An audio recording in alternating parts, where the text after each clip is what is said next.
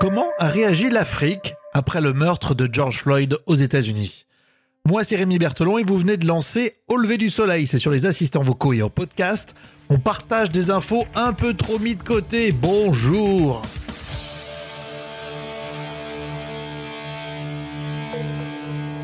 Au lever du soleil? Avec Rémi.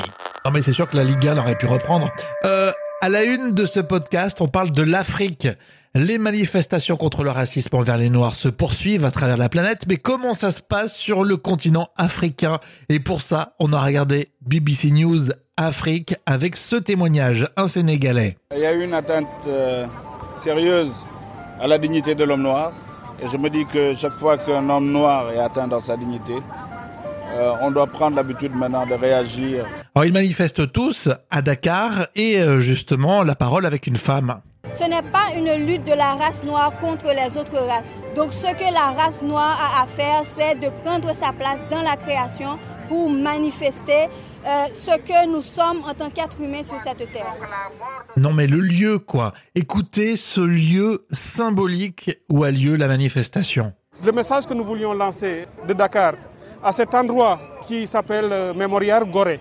Gorée d'où sont partis des milliers et des milliers d'esclaves noirs en le faisant ici, c'était pour donner un message fort à nos frères et sœurs d'Amérique. Mais quel symbole, n'est-ce pas, ce lieu? Euh, Il y a aussi un message fort qui est euh, transmis pour les Noirs d'Amérique. Ils doivent continuer à se battre, ils doivent ne plus rompre, ils doivent tenir debout parce que leurs frères et sœurs africains vont continuer à les soutenir. Désormais. Et côté politique, alors comment ça se passe Dirigeants africains, européens, le point de vue toujours des manifestants à Dakar? Et c'est l'occasion d'ailleurs aussi pour appeler nos dirigeants tous les chefs d'État africains, nombre d'entre eux sont allés en France pour manifester en faveur et dire nous sommes Charlie. Aujourd'hui, très peu d'entre eux se sont levés pour dire nous sommes George Floyd. Et c'est cela, là où nous les attendons. Donc vous l'avez compris, c'est un sujet très intéressant. Alors vous le retrouvez en replay en intégral sur BBC News Afrique. Dans l'actualité musicale, dans quelques jours sort le nouvel album de Benjamin Biolay. Un nouvel extrait est sorti, il s'appelle Vendredi 12. Il est très mélancolique, mais vous pouvez l'écouter tout de suite euh, si vous lancez Au lever du soleil la playlist sur Deezer. Et puis vous nous retrouvez tous les jours euh, sur les enceintes connectées.